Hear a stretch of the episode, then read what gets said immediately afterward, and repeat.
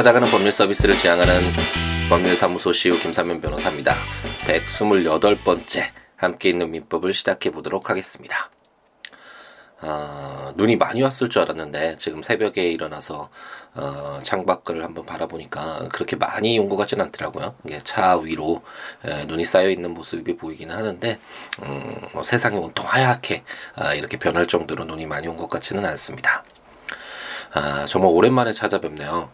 어, 보니까 어, 11월 11일 거의 한 20일이 넘도록 어, 제가 함께 있는 민법을 어, 이제 올리지를 못했네요. 아, 보니까 음, 대체적으로 한 2, 3일에 한 번씩 늦어도 일주일에 한 번씩은 이렇게 올렸던 것 같은데 아, 또 이런저런 뭐 사정이 있고 녹음을 하다가도 뭐 중간에 이제 멈추게 되긴 사정도 있었고 어, 중간에 이제 중단돼서 이어가지 못한 사정도 있었고 일적인 측면도 있었고 또 여러 가지 개인적인 사정도 있었고 아, 이런 일로 인해서 아, 좀 늦어진 것 같습니다. 아, 죄송한 마음이 들고, 아, 앞으로 다시 마음을 되잡고, 아, 이제 어제 제가 이제 새벽에 일어나서 음, 친족편 아, 함께 있는 민법 전자책으로 발간하고 있는 아, 이제 민법 총칙 물권편 채권 총론 채권 강론까지 나왔었는데 아, 이제 친족편까지 마무리 짓고 아, 이제 전자책을 이제 내려고 하거든요. 그러니까 그 이제 상소편만 남았는데 아, 제가 작년에 처음 약속드렸던 것처럼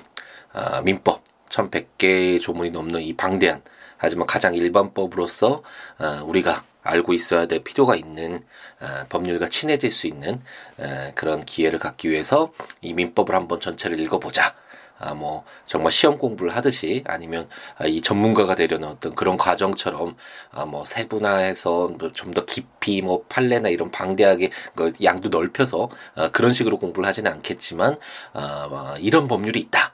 아, 법률이란 이렇게 읽어야 하고 아, 이렇게 해석될 수도 있고 아, 이렇게 법률과 가까워지는 기회를 아, 갖기 위해서 한번 민법을 전체를 한번 읽어보자라는 아, 이런 제가 말씀드렸던 아, 목표점을 향해서 이제 멈추지 말고 아, 이제 얼마 남지 않았으니까 아, 꾸준히 한번 아, 다시 달려보도록 하겠습니다.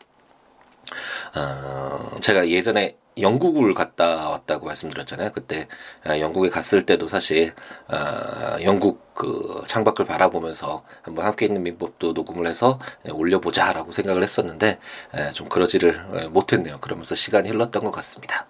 아, 여행을 통해서 가끔은 일상에서 벗어나서 어, 자신을 한번 되돌아보고 자기가 지금 어디쯤에 있고 어, 그리고 앞으로 어디로 갈지에 대해서 어, 한번 되돌아볼 수 있는 기회를 부여하게 되잖아요 여행이. 어, 영국 어, 제가 2년 동안 생활을 한 뒤에 어, 좀 그리움에 그리고 추억을 어느 정도 정리를 하기 위해서 어떤 여러 가지 뭐 어, 이유가 있었지만 어, 영국에 잠깐 어, 다녀오면서 예전에 그 생활했던 에, 뭐 캠브리지 대학도 다시 한번 가보고 어, 제가 좋아 좋아했던 렘브란트 에, 그림도 어, 또 한참 동안 이렇게 만나서 이야기도 해보고 아, 이런 시간을 가져보면서 어, 제 자신을 한번 되돌아보는 아, 굉장히 소중한 시간이었던 것 같습니다.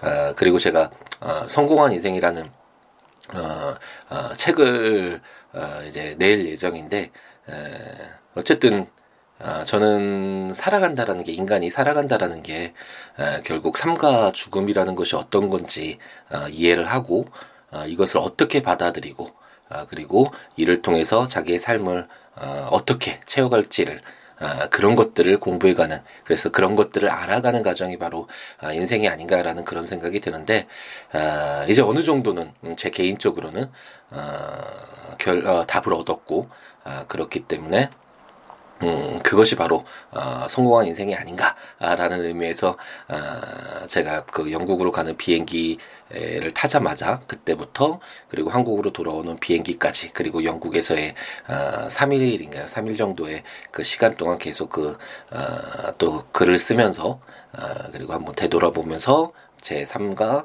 그러니까 제 추억과 이런 것들을 되돌아보면서 어, 그런 어떤 글로 남기는 글로 어, 정리하는 그런 시간을 가졌었는데 어쨌든 이런 것들이 막 아, 쌓이다 보니까 함께 있는 민법 여러분과 약속했던 아, 꾸준히 멈추지 않고 아, 꾸준히 이렇게 올리겠다는 그 약속을 지키지 못해서 좀 죄송한 마음이 듭니다. 이제 어느 정도 정리가 되고 저도 이제 일상이 어느 정도 마무리됐으니까 다시 일상 속으로 다시 들어와서 열심히 여러분들에게 약속했던 함께 있는 민법 열심히 읽어나가고 여러분들에게 좀 더 좋은 어, 지식, 정보 어, 이런 것들을 어, 제공하기 위해서 최선을 다하겠습니다. 아, 이제 빨리 돌아가 보죠. 잘 돌아가기가 쉽지 않죠. 어, 이제 민법, 우리가 이제 민법 총칙, 어, 민법의 어떤 공통적인 내용들을 담고 있는 거죠. 어, 그리고 어, 물건편, 물건에 대한 권리라고 할 수 있는 물건편, 그리고 이제 어, 채권, 특정인에 대해서 어떤 특정한 요구를 할 수 있는 특정한 급부라고 하는데 에, 그런 것들을 요구할 수 있는 권리가 바로 채권이라고 말씀을 드렸고 물건하고 채권은 이제 구분이 확실히 되시죠? 제가 여러 번 말씀드렸기 때문에 만약 제가 시계를 차고 있어서 이 시계가 제가 돈을 주고 산 시계다라고 하면 이 시계를 가지고 제가 마음대로 사용하고 또 뭐 이 시계를 처분함으로써 돈으로 어, 바꿀 수도 있고 이 시계를 담보로 맡길 수도 있고 뭐 담보를 맡기면서 돈을 빌릴 수도 있고 이것처럼 이 시계를 어, 사용 수익 처분할 수 있는 그런 권리가 바로 물건 뭐 소유권도 있고 여러 가지 뭐 유치권, 소유권, 어, 그, 그리고 제한 물건으로서의 어, 지, 아, 용익 물건으로서의 지상권, 지역권, 전세권, 담보 물건으로서의 유치권, 질권, 어, 저당권과 같은 뭐 여러 가지 아, 이런 물건이 있지만 아, 일반적으로 소유권 생각하시면 가장 그 물건이 무엇인지에 대해서 아, 좀더 명확히 알 수 있잖아요. 이 시계처럼 이 시계가 내 소유라면 아, 이 시계를 사용 수익 처분할 수 있는 그런 권리가 바로 아, 물건이었고요. 채권은 어, 이제 나중에 채권 강론에서 배우게 되는데 뭐 매매를 하던가 고용 계약을 하던가 아, 뭐 임대차 계약을 하던가 이런 여러 가지 계약이 현대사회 현실에서 이제 발생을 하잖아요. 이렇게 매매 계약을 예를 들어서 어, 제가 흔히 얘기하는 김밥 한 줄을 사 먹기 위해서 천 원을 내고 그 천 원을 낸 다음에 그 김밥을 파시는 분에게 그 김밥 어, 천 원에 해당하는 그 가치를 지는 김밥을 주세요라고 할 수 있는 그 특정인에게 그 김밥을 파는 분에게 어, 어떤 특정한 급부 그 김밥 한 줄을 어, 달라라는 이런 요구를 할 수 있는 에, 그런 권리가 바로 채권이라고 말씀드렸습니다. 그래서 채권이 어떻게 발생하는지는 이제 나중에 채권 강론에서 당사자들의 어떤 의사 합치 어, 그게 가장 일반적으로는 계약이라는 형태로 드러나죠. 매매라든지 임대차라든지 고용이라든지 뭐 어떤 이런 계약을 통해서 발생할 수도 있고 뭐 손해배상, 불법행위 에 말씀을 드렸잖아요. 어, 어떤 사고가 발생해서 뭐 제가 어떤 사고로 해서 누구를 다치겠다. 그러면 그 다친 사람에게 치료비나 뭐뭐 정신적 피해를 입었으면 위자료나 이런 것들을 지급해야 되는데 이것도 채권이잖아요. 제가 지급해야 될 의무가 있고 그분은 채권을 갖게 되고 저는 채무를 갖게 되는 게 되겠죠. 채무를 이행해야 되겠죠. 어쨌든 이런 관계는 우리가 당사자가 어떤 의사를 가지고 그렇게 해야지라고 해서 발생한 것이 아니잖아요. 그렇게 아, 법으로 정해진 요건이 충족되면 발생하는 채권도 있고 어쨌든 이렇게 채권이 발생할 수 있는 아, 여러 가지 그 사유들은 채권 강론에서 배우게 되는데 이렇게 발생한 채권이 과연 어떤 어, 내용인가, 어떤 효력을 가지고 있고, 어떤 채권이 있고, 그리고 채권자와 채무자가 여러 명일 때는 어떻게, 어떻게 하고, 이 채권을 양도할 수 있는지, 뭐 이런 어떤 공통적인 내용들 있잖아요. 아, 그런 것들을 담아 놓은 것이 바로 채권 총론, 지금 우리가 읽고 있는 부분입니다. 그리고 방금 전에 말씀드렸듯이 이제 채권은 총론에 담겨져 있는 내용으로서 어, 첫 번째는 어, 채권이 어떤 건지 외화 채권도 있고 어, 외국 돈도 있고 아니면 금전으로 달라는 금전 채권도 있고 종류 채권 고를 수 있는 선택 채권도 있고 뭐 쌀같이 이렇게 특정되기가 쉽지 않은 어, 이런 어떤 어, 종류 채권도 있고 뭐 여러 가지가 있잖아요. 그런 내용들을 한번 살펴봤었고 이제 채권의 효력으로서 가장 중요한 것은 어, 자기가 채무를 이행하지 않았을 때 어, 손해배상을 해야 된다라는 그래서 손해배상은 언제 할 수 해야 되는지 손해배상의 방법은 어떻게 할 것인지 범위는 어떻게 할 것인지 뭐 이런 내용들 자세한 내용도 봤었잖아요. 아, 그런 내용들 이제 공부를 했었고 아, 그리고 채권자와 채무자가 한 명씩인 경우가 뭐 더 많을 수 있겠지만 채권자가 채무자와 여러 명일 수 있잖아요. 이것처럼 수인의 채권자, 채무자 어, 그런 규정일 때 그 내부적인 관계나 외부적인 관계에서는 어떻게 규율할 것인가 뭐 이런 내용들과 관련된 어, 규정까지 공부를 했었습니다. 그리고 이제 저희가 어 저번 달이었는데 벌써 20일 전인데 그때 마지막으로 했었던 게 아, 이제 채권의 양도성을 해서 채권의 양도 부분을 읽고 있죠. 이제 채권은 아 그래 알겠다. 채권이 어떤 건지 그리고 채권의 효력이 어떤 건지 그리고 여러 명의 채권자 채무자일 때 어떤 건지는 이제 알겠다. 그럼 채권을 양도할 수 있는가라는 그런 부분과 관련돼서. 특히나 어, 채권을 크게 보면 이제 에, 뭐 여러 가지 채권이 있을 수도 있을 것 같은데 민법에서는 세 가지로 규정되어 있는데 어, 지명 채권, 어, 지식 채권, 무기명 채권. 어, 이 내용은 어디서 한번 어, 본 것 같지 않나요? 음, 기억이 나실지 모르겠는데 예전에 권리 질권 그래서 물건 중에 어, 질권이 원래는 동산 질권 생각하기 쉽잖아요. 이게 시계를 맡기고 그 어떤 돈을 어, 차용할 때 그래서 담보 물건으로서의 유치권을 아그 질권을 우리가 아, 배웠었는데 동산 질권도 있지만 아, 권리를 어, 질권의 대상으로 삼아서 어떤 담보적 가치를 아, 끌어내는 것도 우리가 공부를 했었죠. 아, 그때 바로 지명채권, 지시채권, 무기명채권도 나왔었는데 아, 이제 채권 이 채권이니까 이 채권을 담보로 하는 내용으로서 물건에서 이제 나왔던 거고 어 가장 기본적으로는 어, 이 채권에 나와주는 게 맞겠죠. 이런 지명채권이나 지시채권이나 무기명채권이 어 이제 지시채권하고 무기명채권은 이제 제일 마지막에 이제 채권의 소멸 끝나고 채권의 소멸이 이제 마지막으로 좀 어, 채권 총론에서 중요한 부분이라고 할 수 있는데 이제 그거 끝나고 어 약간 좀 어, 좀 생소, 생소하다 그래야 되나? 약간 이질적이라고 해야 되나? 약간 동떨어지게 좀 규정되어 있는 그런 듯한 좀 성격이 있긴 한데, 어쨌든, 어, 지시채권과 무기명 채권은 이제 나중에, 어, 잠깐 보게 되고, 어, 이제 채권의 양도 이 부분에서는, 어, 지명 채권일 때, 어, 이제 채권이 양도되는, 채권은 어, 일반적으로 양도할 수 있는데 제가 어, 지난번 시간에 말씀드렸죠. 어, 권리는 어느 어, 어떻게 보면 어, 현대 사회에서 재화는 한정되어 있잖아요. 어, 재화뿐만 아니라 어떤 뭐, 어, 재화라고 해야 되겠죠. 이제 재화는 한정되어 있어서 물건은 어느 정도 강제성을 띠는데, 어, 이런 채권과 같은 경우는 사실 당사자들의 합의만 있으면 그게 그런 합의 내용이 선량한 풍속 뭐 어떤 우리 사회에서 받아들일 수 없는 그런 내용이 아니면 어느 정도 폭넓게 받아들이고 있지만 어쨌든 물건이든 채권이든 어, 양도가 가능하고 이전이 가능해야지 아, 이렇게 어떤 부가 움직여야지 사회가 어, 어느 정도 경제적으로 어, 발전을 할 수가 있잖아요. 발, 어, 어느 정도 경제적 가치를 더 추구하고 부가가치라는 것도 사실 그런 의미인데 이렇게 계속 연속되고 어, 더 확대되고 그 값어치가 더 쌓여져 가고 어떤 그런 의미에서 어, 경제적 부가 창출될 수 있는 거라고 할 수 있는데 그렇기 때문에 권리는 어, 일반적으로 어, 양도할 수 있다, 이전할 수 있다라고 생각을 어, 하시면 될 것 같고 제 449조에서 그런 어떤 원칙적인 내용, 채권은 양도할 수 있다라는 내용을 한번 공부를 했었습니다. 그러면 도대체 뭐가 문제냐? 아, 그 지명 채권에서 특히 뭐가 문제냐라는 것이 문제될 수 있는데 아, 그와 관련된 이제 나머지 세 개의 조문, 지명채권의 양도 부분과 관련돼서 세 개의 조문이 남았는데 이 조문들을 보면서 어, 채권의 양도라는 것, 이 어떤 이 규정들이 어, 왜 담겨져 있어야 되느냐와 관련된 내용을 한번 살펴보도록 하겠습니다. 어, 제 450조를 보면 지명채권 양도의 대항 요건이라는 제목으로 제 1항 지명채권의 양도는 양도인이 채무자에게 통지하거나 채무자가 승낙하지 아니하면 채무자 기타 제3자에게 대항하지 못한다. 제2항 전항의 통지나 승낙은 확정일자 있는 증서에 의하지 아니하면 채무자 이외의 제3자에게 대항하지 못한다라고 규정되어 있습니다. 어, 어느 정도 어, 좀 오랜만에 읽어서 좀 또 어색하다라고 생각되시는 분이 있을 수 있는데 어, 어떠신가요? 채권은 양도될 수 있다라는 거 이제 알겠다. 그럼 지명 채권도 어 그때 권리질권을 읽을 때 한번 설명을 드리긴 했었었는데 어, 지명 채권이 뭔지는 잘 모르겠는데 어, 양도인이 채무자에게 통지한다.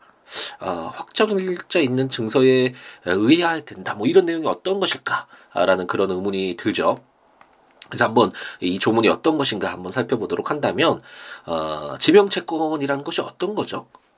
제가 그때 권리질권에서 말씀드렸다고 했는데 지명인 어떤 그 이름이 정해져 있는 거잖아요. 지정되어 있는 거잖아요. 그것처럼 어, 갑돌이가 을돌이에게 뭐 100만 원을 빌려줬으면 을돌이에게 100만 원을 받을 그런 권리를 바로 그런 채권을 어, 지명 채권이라고 합니다. 특정인인 을돌이에게 병돌이에게 100만 원 달라고 할 수 없겠죠. 100만 원을 을돌이에게 빌려줬으면 그 을돌이에게 지명되어 있는 그 자에게 받을 채권 그거를 쓸 바로 어, 지명 채권이다라고 생각하시면 될 것이고 지명 채권 이제 양도할 수 있다는 건 알겠다.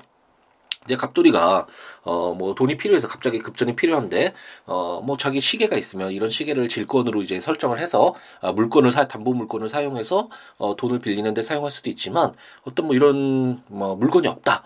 어, 담보 물건으로 사용할 수 있는 것이 없다. 그런데 자기가 뭐 을돌이에게 100만 원을 받을 수 있는 어, 그런 채권이 있다. 그럼 이 채권을 양도함으로써 뭐 자기가 경제적으로 갑자기 돈을 좀 차용할 수도 있고 어, 물론 그 안에 뭐 100만 원 전부를 빌리기는 좀 뭐 쉽지 않을 수 있으니까 어, 그 변제 받을지 안 받을지에 대한 위험도 있잖아요. 결국은 이 위험 부담을 누가 위험을 누가 부담할 것인지 예, 그 부분이 가장 어, 중요한 것 중에 하나다라는 설명을 어, 지난번에 몇 차례 드렸던 것 같은데 이제 차차 어, 그 부분은 더 이제 나중에 계약과 관련된 그런 내용들 이제 공부를 하면서 설명을 드리도록 하겠고 어쨌든 어, 이것처럼 어, 지명 채권을 양도해서 어, 어떻게 뭐 경제적인 어, 이득을 얻거나 어떤 뭐 여러 가지 구체적인 사정들이 있겠죠. 당사자들 어, 내부 사이에서 어쨌든 채권을 양도할 수 있는데 이렇게 갑돌이가 을돌이에게 받을 수 있는 이 지명 채권을 어, 갑돌이가 병돌이에게 양도를 했다라고 한번 해보죠.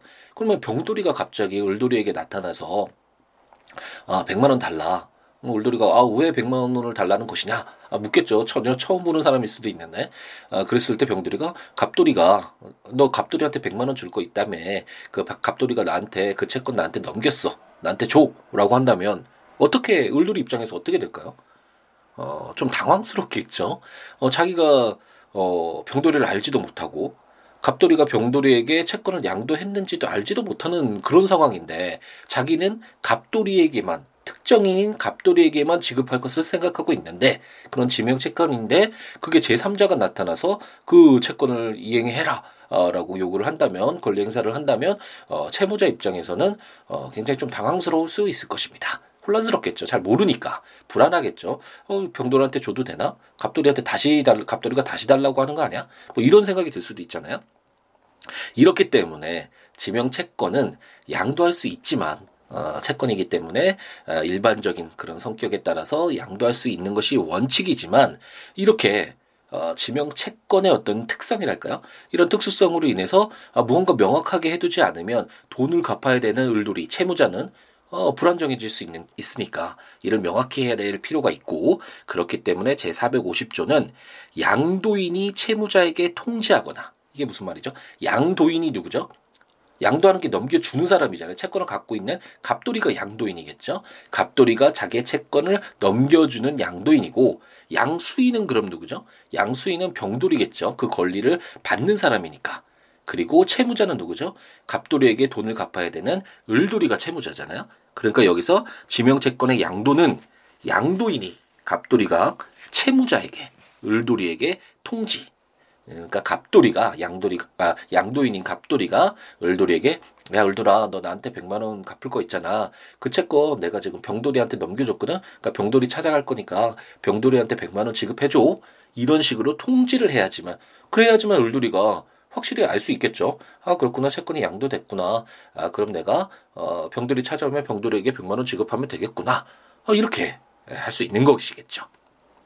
이처럼 양도인이 채무자에게 통지하거나 그러니까 양수인이 통지하는 건 큰 의미가 없겠죠. 병돌이가 찾아가서 내가 갑돌이에게 그 채권 양도 받았으니까 돈 지급해 주세요라고 통지해도 채무자인 울돌이로서는 불안정하니까 알 수 없으니까 양도인이 그 채권을 갖고 있는 갑돌이가 통제해야 된다는 거 유의하시면 될 것 같고 하거나 채무자가 승낙하지 아니하면 그러니까 을돌이가 근데 어, 이렇게 갑돌이가 통지해 주는 경우도 있을 수 있지만, 어, 병돌이가 이제 100만 원 주세요라고 이렇게 찾아왔는데, 채권을 양도받았다고 찾아왔는데, 아무것도 뭐 통지를 받지는 않았지만, 을돌이가 뭐 갑돌이와 병돌이 사이를 알고 있었다거나 뭐 여러 가지 사정이 있을 수 있잖아요. 아 그래 너 채권 양도받는 거 맞았지? 아 그래 내가 돈 줄게라고 이렇게 을돌이가 병돌이에게 돈을 지급할 수도 있잖아요. 이때는 뭐 유효한 것이겠죠.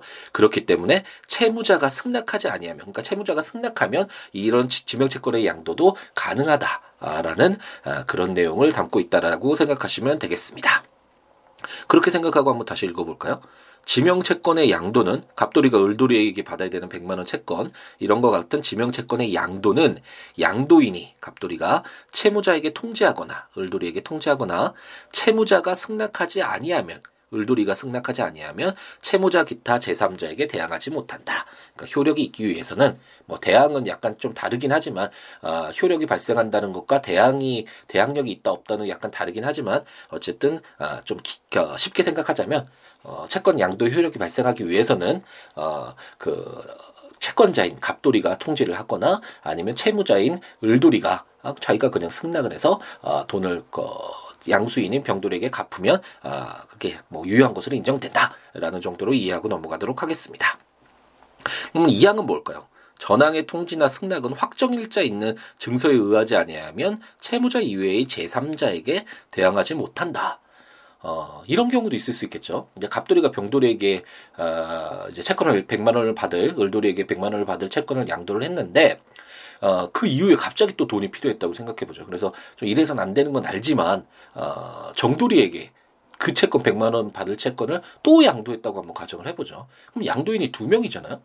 그랬을 때 어, 원칙적으로는 뭐 어, 채권자들은 평등하긴 하지만 채권은 평등하긴 하지만 우선 이렇게 통지를 했다면 지금 갑돌이가 어, 울돌이에게 통지를 했잖아요. 어, 병돌이한테 채권 양도했으니까 병돌이한테 돈 지급하세요. 그런데 또 다시 갑돌이가 아 정돌이한테 채권 양도했으니까 정돌이한테 지급하세요. 이런 식으로 채권 양도가 이중으로 이루어졌다면 뭐 이게 의도적이든 의도적이지도 않든 모르고 일어날 수도 있겠죠. 그랬을 때 을돌이 입장에서는 그럼 어, 과연 누구에게 어 그 갑돌이 너한테 줘야 되는데 누구한테 지급해야 돼? 라고 또 불안정한 지위에 있을 수 있잖아요. 그리고 또 한 가지는 어, 이렇게 모르는 상황에서 발생할 수도 있지만 만약 갑돌이가 어, 좀 아기를 가지고 병돌이랑 안 좋은 사이에 있었다고 한번 가정을 해보죠. 갑자기 사이가 나빠져서 그랬을 때 어, 오히려 어, 정돌이랑 어, 좀 짜고 어, 그 양도 날짜를 앞자 그, 그 병돌이에게 양도했던 날짜 이전으로 어 그렇게 그, 그 전에 어, 제가 정돌이에게 먼저 어, 채권을 양도했어요라는 식으로 날짜를 소급해서 그 소급한다고 하는데 음, 그 전 날짜로 적어서 통지를 다시 할 수도 있잖아요. 그랬을 때는 또 병돌이로서는 어, 분명히 채권을 양도 받아서 그 안에 또 갑돌이랑 어떤 내부적인 관계가 있었겠죠. 자기는 당연히 채권을 양도 받았다고 생각을 했는데 에, 정돌이가 나타남으로 인해서 어, 또 뜻밖의 어, 예상치 못한 손해가 발생할 위험이 있겠죠. 그렇기 때문에 이런 전항의 통지나 승낙은 그러니까 갑돌이가 을돌이에게 아 내가 병돌이에게 채권을 양도했어요. 병돌이에게 그러니까 앞으로 어, 저에게 줘야 될 100만 원을 병돌이에게 주세요라는 이런 통지는 이제 확정일자 있는 어, 증서에 의해서 좀 더 명확하게 어, 이런 날짜가 바뀌지 않는 어, 이런 일자로만 그 통지를 해야지만 그래야지 어, 어, 그 정돌이가 앞으로 나타나서 그 날짜를 또 어, 확정일자 받으면 그 확정일자는 정확하게 그러니까 공정증서의 일자 같이 바꿀 수 없는 공적으로 어, 딱 지정된 어, 앞으로 바뀔 수 없는 좀 공적 증명력이 있는 어, 그런 것들이 바로 확정일자 있는 어, 증서라고 할 수 있는데 어쨌든 이제 확정일자 있는 증서는 그 날짜가 변경되지 못하니까 앞으로 딱 그날 뭐 오늘이면 어 12월 3일 그리고 확정일자 같은 뭐 공정증서 같은 이런 날짜에 이런 채권 양도가 되었다는 그 사실이 딱 인정이 되면 이제 바꿀 수 없는 거잖아요. 12월 3일이면 그 이후에 이제 내일 어, 갑돌이가 정돌이에게 채권을 양도하면서 또 양도했다는 통지를 하더라도 그 날짜 소급할 때는 공정 그 확정일자 있는 증서에 의해서는 12월 2일로 바꿀 수는 없을 거 아니에요. 채권을 양도하더라도 그럼 개인적으로 뭐 채권을 이렇게 12월 어, 2일에 양도했어요라는 어, 것은 그런 식으로 날짜를 소급하는 것은 확정일자 있는 증서가 아닐 것이기 때문에 바로 병돌이가 확정일자에 있는 증서에 의한 그때 채권을 양도받았다고 인정받을 수 있는 아, 병돌이가 바로 을돌이에게 아, 나한테 돈을 지급하십시오. 제가 채권 양도인입니다. 라고 강력하게 주장할 수 있게 됩니다. 이처럼 제450조는 어, 제1항은 채권 양도가 채무자 입장에서 불안정해질 수 있기 때문에 어, 과연 어떻게 해야지 어, 지명채권 양도를 어떤 분쟁 없이 예, 깔끔하게 어, 좀 정리를 할 수 있는가와 관련된 내용이었다면 제 2항은 어, 그 채권 양수인이 여러 명이 있을 수 있고 채무자로서는 누구에게 지급해야 될지가 불안정할 수 있는데 에, 그럴 경우에 어떻게 우선순위를 정해서 어, 채권 양도에 어, 효력을 부여할 것인가 지명채권 내 양도에 효력을 부여할 것인가와 관련된 어, 규정이다라고 생각하시면 되겠습니다. 제 451조를 볼까요? 승낙 통지의 효과라는 제목으로 제1항 채무자가 이의를 보류하지 아니하고 전조에 승낙을 한 때에는 양도인에게 대항할 수 있는 사유로서 양수인에게 대항하지 못한다. 그러나 채무자가 채무를 소멸하게 하기 위하여 양도인에게 급여한 것이 있으면 이를 회수할 수 있고 양도인에 대하여 부담한 채무가 있으면 그 성립되지 아니함을 주장할 수 있다. 제2항 양도인이 양도 통지만을 한 때에는 채무자는 그 통지를 받은 때까지 양도인에 대하여 생긴 사유로서 양수인에게 대항할 수 있다라고 규정하고 있습니다. 어, 이제 지명 채권 양도가 가능한지 그럼 양도했을 때 어, 채무자 입장에서 그리고 어, 제 어, 양수인이 여러 명 있을 수 있잖아요. 이랬을 때 어, 어떤 채권 양도가 유효한 것인가 그와 관련된 내용들을 어, 제 451조 450조를 통해서 이제 봤다면 451조는 어, 만약 채무자가 어, 을돌이죠. 을돌이가, 갑돌이가 을돌이에게 100만원 받을 채권이 있는 건 맞는데, 을돌이가 그 후에 어떤 뭐 여러 가지 사정으로 인해서 50만원을 받을 채권이 이제 어, 생겼다고 한번 가정을 해보죠. 그랬을 때 가장 간편하게 해결할 수 있는 방법은 저희가 아직 그 공부를 하진 않았는데 근데 내용, 내용으로 나왔었죠. 뭐 연대채무 뭐 이런 어, 규정들을 읽을 때 우리가 공부를 했는데 가장 일반적으로는 상계라는 어, 퉁친다고 하죠. 제가 이런 얘기도 예전에 했었던 것 같은데 일반적으로 현실에서 어 100만 원 갑돌이 을돌이가 갑돌이에게 100만 원을 지급하고 어 갑돌이가 어, 또다시 50만 원 또 채무가 있으니까 또 변제하고 이렇게 왔다 갔다 두 번을 할 수도 있지만 당사자 사이에서 그냥 100만 원 채권 있고 50만 원 채권 있으면 50만 원 공제하고 나머지 50만 원만 지급하게 하는 것이 아, 간편하잖아요. 어떤 이런 당사자들 간의 채권 채무 관계를 정리하는데 간편하기 때문에 이런 어떤 요건 하에서 뭐 자동 채권, 수동 채권 이런 내용들이 있는데 이건 나중에 이제 상계 공부를 하면서 규정들을 읽으면서 어, 설명드리도록 하겠고 어쨌든 이런 상계 요건이 갖춰졌을 때 그냥 어, 다 공제하고 채권 채무 공제하고 나머지 부분만 지급하게 하는 것이 어, 좀 더 효과적이겠죠.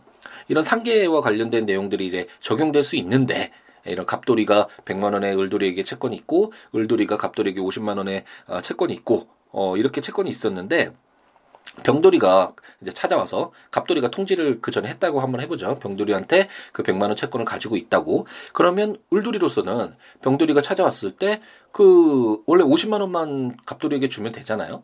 근데 그것을 이제 잊어버리고 아, 이 일을 보류하지 아니하고 이제 승낙을 한 거죠. 그냥 병돌이가 왔을 때 아 그래요? 갑돌이 아 통지 받았어요. 그럼 100만 원 지급할게요라고 병돌이에게 100만 원을 지급했다라고 한번 해보죠. 이게 바로 이 일을 보류하지 아니하고 전조에 승낙을 한 때 전조라는 건 450잖아요. 50조잖아요. 아까 말씀드렸듯이 채무자가 병돌이가 찾아왔을 때 아 그래 채권 내가 양도된 거 알고 있으니까 줄게요라고 그냥 지급하는 것이 이 일을 보류하지 않고 어, 승낙을 하는 것이다라고 할 수 있는데. 이처럼 전조의 승낙을 한 때에는 양도인에게 대항할 수 있는 사유로서 갑돌이에게 나 50만 원 채권 있었잖아 라고 이렇게 대항할 수 있는 사유로서 양수인에게 병돌이에게 대항하지 못한다. 그러니까 그 후에 뭐 50만 원 채권 있으니까 내가 50만 원만 줄게요. 이렇게 자기가 아 100만 원 채권 있는 거 알고 있어요 라고 하고 아 이렇게 인정을 한 뒤에 그 후에 이제 생각해 보니까 지급하기 전이 될 수도 있고 그 지급한 후가 될 수도 있겠지만 어쨌든 지급하고 난 뒤에 어 자기가 어, 갑돌이에게 50만 원이 예, 채권이 있는 걸 이제 알게 되었죠. 그리고 상계를 통해서 50만 원만 실질적으로 지급해도 어, 된다라는 것을 알고 있었는데 그것을 뭐 잊고 어, 이의를 보류하지 않고 채권 양도에 어, 승낙을 했다. 그랬을 때는 어, 이미 승낙을 했으니까 그 이후에 또 다시 그 병돌이에게 뭐 50만 원을 달라 아니면 50만 원만 지급하겠다 이렇게 내용을 어, 또 번복해서는 안 되겠죠. 왜냐하면 어, 을돌이로서는 그런 권리가 있든 대항할 수 있는 권리가 있다라는 것도 어, 뭐 인정받을 수 있지만 병돌이 입장에서는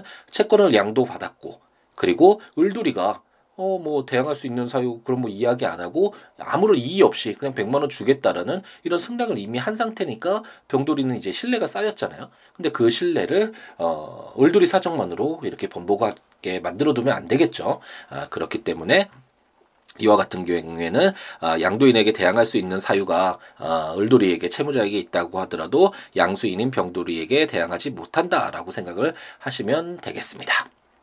그럼 제 2항은 어, 어떤 내용이죠? 양도인이 양도 통지만을 한 때에는 이제 갑돌이가 어, 100만 원, 어, 그 병돌이한테 넘겼어요. 라고 이렇게 얘기를 했죠. 근데 채무자가 그 통지를 받은 때까지 양도인에 대하여 생긴 사유로서 50만 원 채권, 아까 갑돌이에 대한 채권이 있다라고 제가 설명을 드렸죠. 그런 예로서. 그랬을 때는 아직 이 일을 보류, 어, 이 일을, 어, 보류하지 아니하고 전조에 승낙을 한 때와는 다르죠. 그 을돌이가 이미 아, 채권 양도된 거 알았어요. 100만 원 지급할게요라고 이미 승낙을 하지 않았다면 그냥 그 통지만 받은 상태라면 병돌이가 왔을 때 어, 나 지금 갑돌이에게 50만 원 채권이 있어서 어, 50만 원만 지급하면 되거든요. 그리고 어, 그러니까 병돌이 그 50만 원 가져가고 그 50만 원은 갑돌이한테 받으세요. 이렇게 처리하는 것이 아, 뭐 합리적이겠죠. 어, 자기가 받을 어, 채권이 있으니까 갑돌이한테도 대항할 수 있다면 어, 병돌이가 오더라도 채권 양도라는 건 그 채권 그대로 그 속성을 그대로 가지고 어, 그 채권자만 인적 어떤 그 범, 그, 그 인적인 어떤 그 대상만 바뀐 거잖아요. 권리자만 바뀐 거잖아요.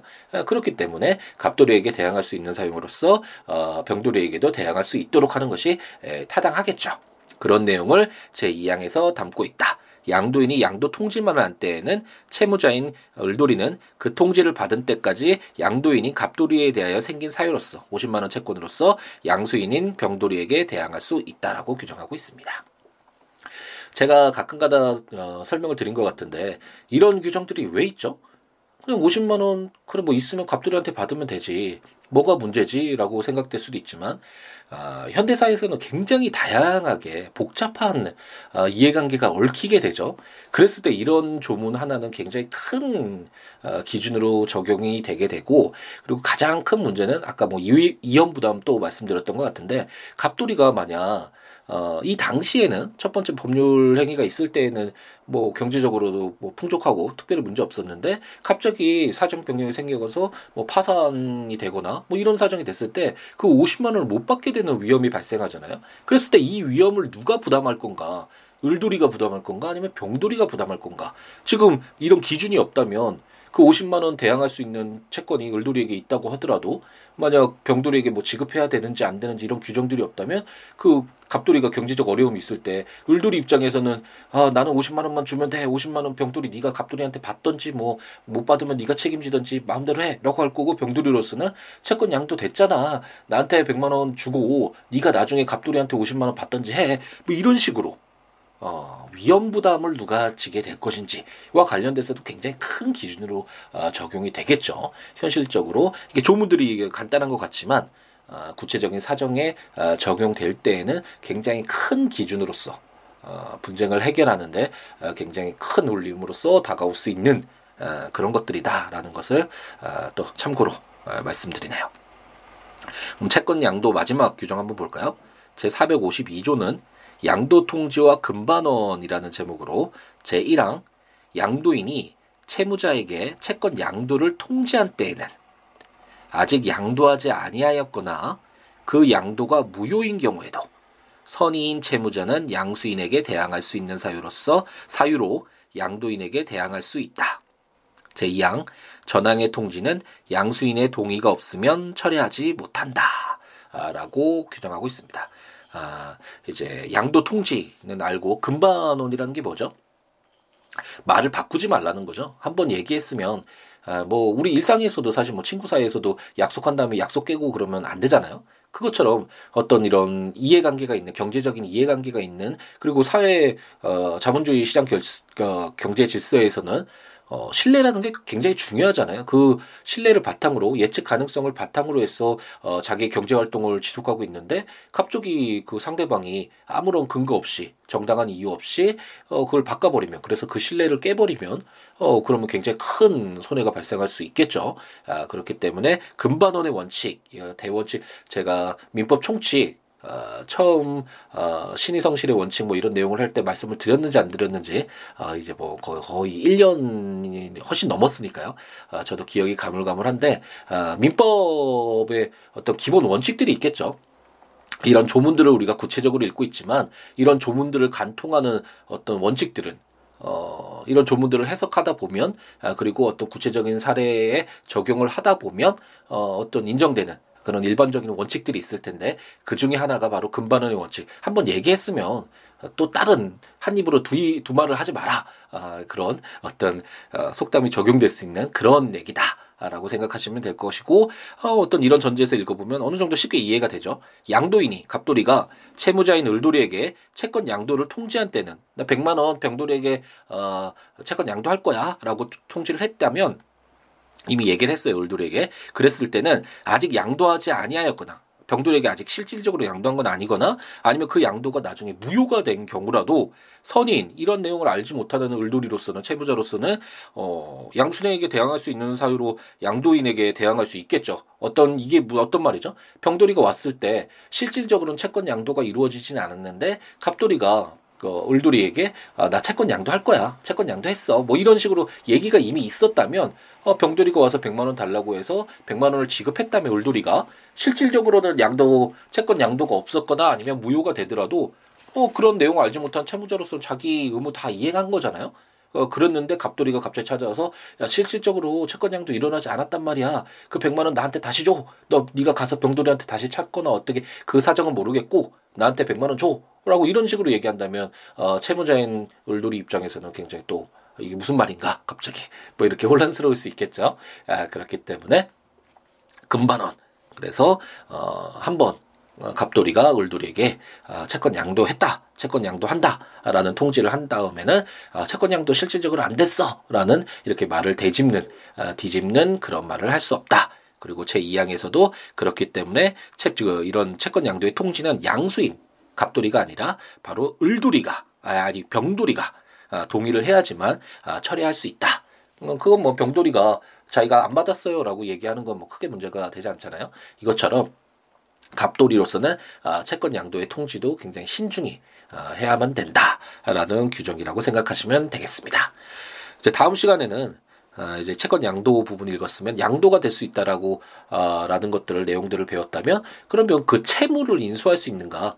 채권을 양도하는 것은 어, 그 갑돌이가 병돌이다 둘 다 어, 좋은 거잖아요. 그 채권은 병돌이 입장에서 좋은데 그럼 채무 을돌이가 갑돌이에게 100만 원 지급해야 되는 이 채무도 다른 사람이 대신 가져갈 수 있는지 그런 내용들이 또 이제 반대적으로 생각될 수 있겠죠. 채권이 양도되는지 문제였으면 이제 채무가 양도되는지 예, 그런 부분과 관련된 채무의 인수 규정을 가지고 어, 다음 시간에 찾아뵙도록 하겠습니다. 이제 조문들 어, 조금씩 길어지고 그러면 어, 이렇게 이야기만 듣고 설명 듣고 어, 좀 이해하기가 쉽지 않으실 수 있으니까 어, 국가법령정보센터 아, 치셔서 민법 치셔서 해당 조문들 아, 한번 보시면서 들으시면 좋을 것 같고 음, 방금 전에 말씀드렸는데 이제 전자책 제가 친족편까지 이제 마무리가 졌으니까 상소편만 남았는데 아, 제가 발간한 전자책 에, 구입하셔서 해당 조문과 설명들 보시면서 들으셔도 좋을 것 같고 아, 제가 블로그에 예, 하루에 한 조문씩 설명들, 조문과 설명들 아, 포스팅하고 있으니까요. siwoolaw.net, siwo.net에서 오셔서 아, 조문과 설명들 보시면서 어, 들으셔도 좋을 것 같습니다. 어떤 뭐 이런 어, 민법 외에도 여러 가지 뭐 법률 상담이나 아, 뭐 살아가는 이야기 여러 가지 다양한 뭐 어떤 의견을 주셔도 좋으니까 어, 제 siwo.net 블로그에 오시거나 02-6959-9970 전화 주시거나 어, siwo 골뱅이 어, 트위터나 페이스북에도 어, 찾아오셔서 어, 여러 가지 살아가는 이야기 함께 에, 하는 이야기들 에, 나누면서 살아갔으면 좋겠습니다. 앞으로 어, 지금 좀 많이 늦어졌는데 이번에 128회 하면서 어, 한 20일 정도 이렇게 올리지 못해서 아, 너무 죄송하게 생각이 들고 어, 기다리셨던 분들도 상당히 많이 계실 텐데 어, 또 저로 인해서 괜히 공부가 열심히 공부하고 계시는데 그리고 민법 그리고 법률이라는 것이 무엇인지 에, 알아가고자 이렇게 결심을 하셨는데 에, 저로 인해서 이것이 좀 멈춰지거나 흔들려지지는 않았을까 아, 이런 우려도 되고 걱정도 되고 아, 그래서 죄송한 마음이 더 듭니다. 아, 제가 방금 전에 민법을 읽으면서도 얘기했지만 금반원의 원칙 그리고 신뢰 아, 예측 가능성 굉장히 중요한 부분이잖아요. 왜냐하면 뭐 서로의 마음을 다 이해를 한다면 안다면 뭐 그래 이런 어떤 기준도 사실 필요 없겠죠. 어, 사람들만의 진심을 알고 마음을 안다면 뭐 그거에 맞춰서 생활하면 되니까. 근데 현대 사회는 너무나 다양하고 복잡하고 복잡하고 너무나 많은 사람들이 살아가고 있는데 어떤 외부로 드러나는 그걸 믿을 수 있는 신뢰할 수 있는 예측 가능한 어떤 그런 기준들은 정말 필요할 것이고 그런 기준이 바로 법률이라고 할 수 있겠죠. 어쨌든 그것처럼 어, 저도 지금 외부적으로 드러나는 어, 그리고 제가 약속드린 것이 바로 민법 이 1100 개의 조문이 넘는 이 방대한 민법을 한번 천천히 읽어보고 설명드리고 어, 친근하게 친숙하게 어, 쉽게 이해할 수 있도록 어, 도움을 드리겠다. 라는 이런 예측 가능한 신뢰를 어, 부여한 아, 그런 어떤 약속을 드렸다면 당연히 이것을 실천을 해서 여러분들이 이거에 맞춰서 어, 뭐 공부를 하시는 분들도 있고 아, 듣고 어떤 상식을 넓히는 분들, 뭐 다양한 아, 뭐 어떤 법률을 바라보는 시각 그런 것들을 얻고자 하는 분들, 뭐 여러분들의 어떤 다양한 이해관계가 있겠지만 아, 그런 분들이 이런 신뢰 속에서 예측 가능한 어떤 기준 속에서 어, 행동을 하실 텐데 그거에서 맞춰드리지 못해서 한동안 좀 공백이 있어서 아, 죄송한 마음이 들고요. 앞으로 다시 마음을 되잡고 열심히 좋은 아, 그런 강의로서 정부로서 아, 다가갈 수 있도록 더욱 노력하겠습니다. 오늘 어, 눈도 오고 날씨도 춥다고 하는데 아, 이제 겨울이 확실히 왔죠. 뭐 가을이 왔어요. 뭐 그래서 어, 좋은 날씨니까 이 계절을 만끽하시기 바랍니다라고 말씀드린 것이 얼마 되지 않은 것 같은데 아, 이렇게 자연은 항상 변하고 있네요. 아, 이제 겨울 동안 또 열심히 함께 있는 민법을 통해서 법률과 친해지는 기회를 가져보도록 하겠습니다. 오늘 하루도 이제 5시가 새벽 5시가 아, 되어 가는데 오늘 하루도 아, 정말 멋지게 행복 가득하게 채워질 수 있도록 우리 함께 노력하는 아, 우리가 되었으면 좋겠습니다. 다음 시간에 채무 인수를 가지고 어, 찾아뵙도록 하겠습니다. 감사합니다.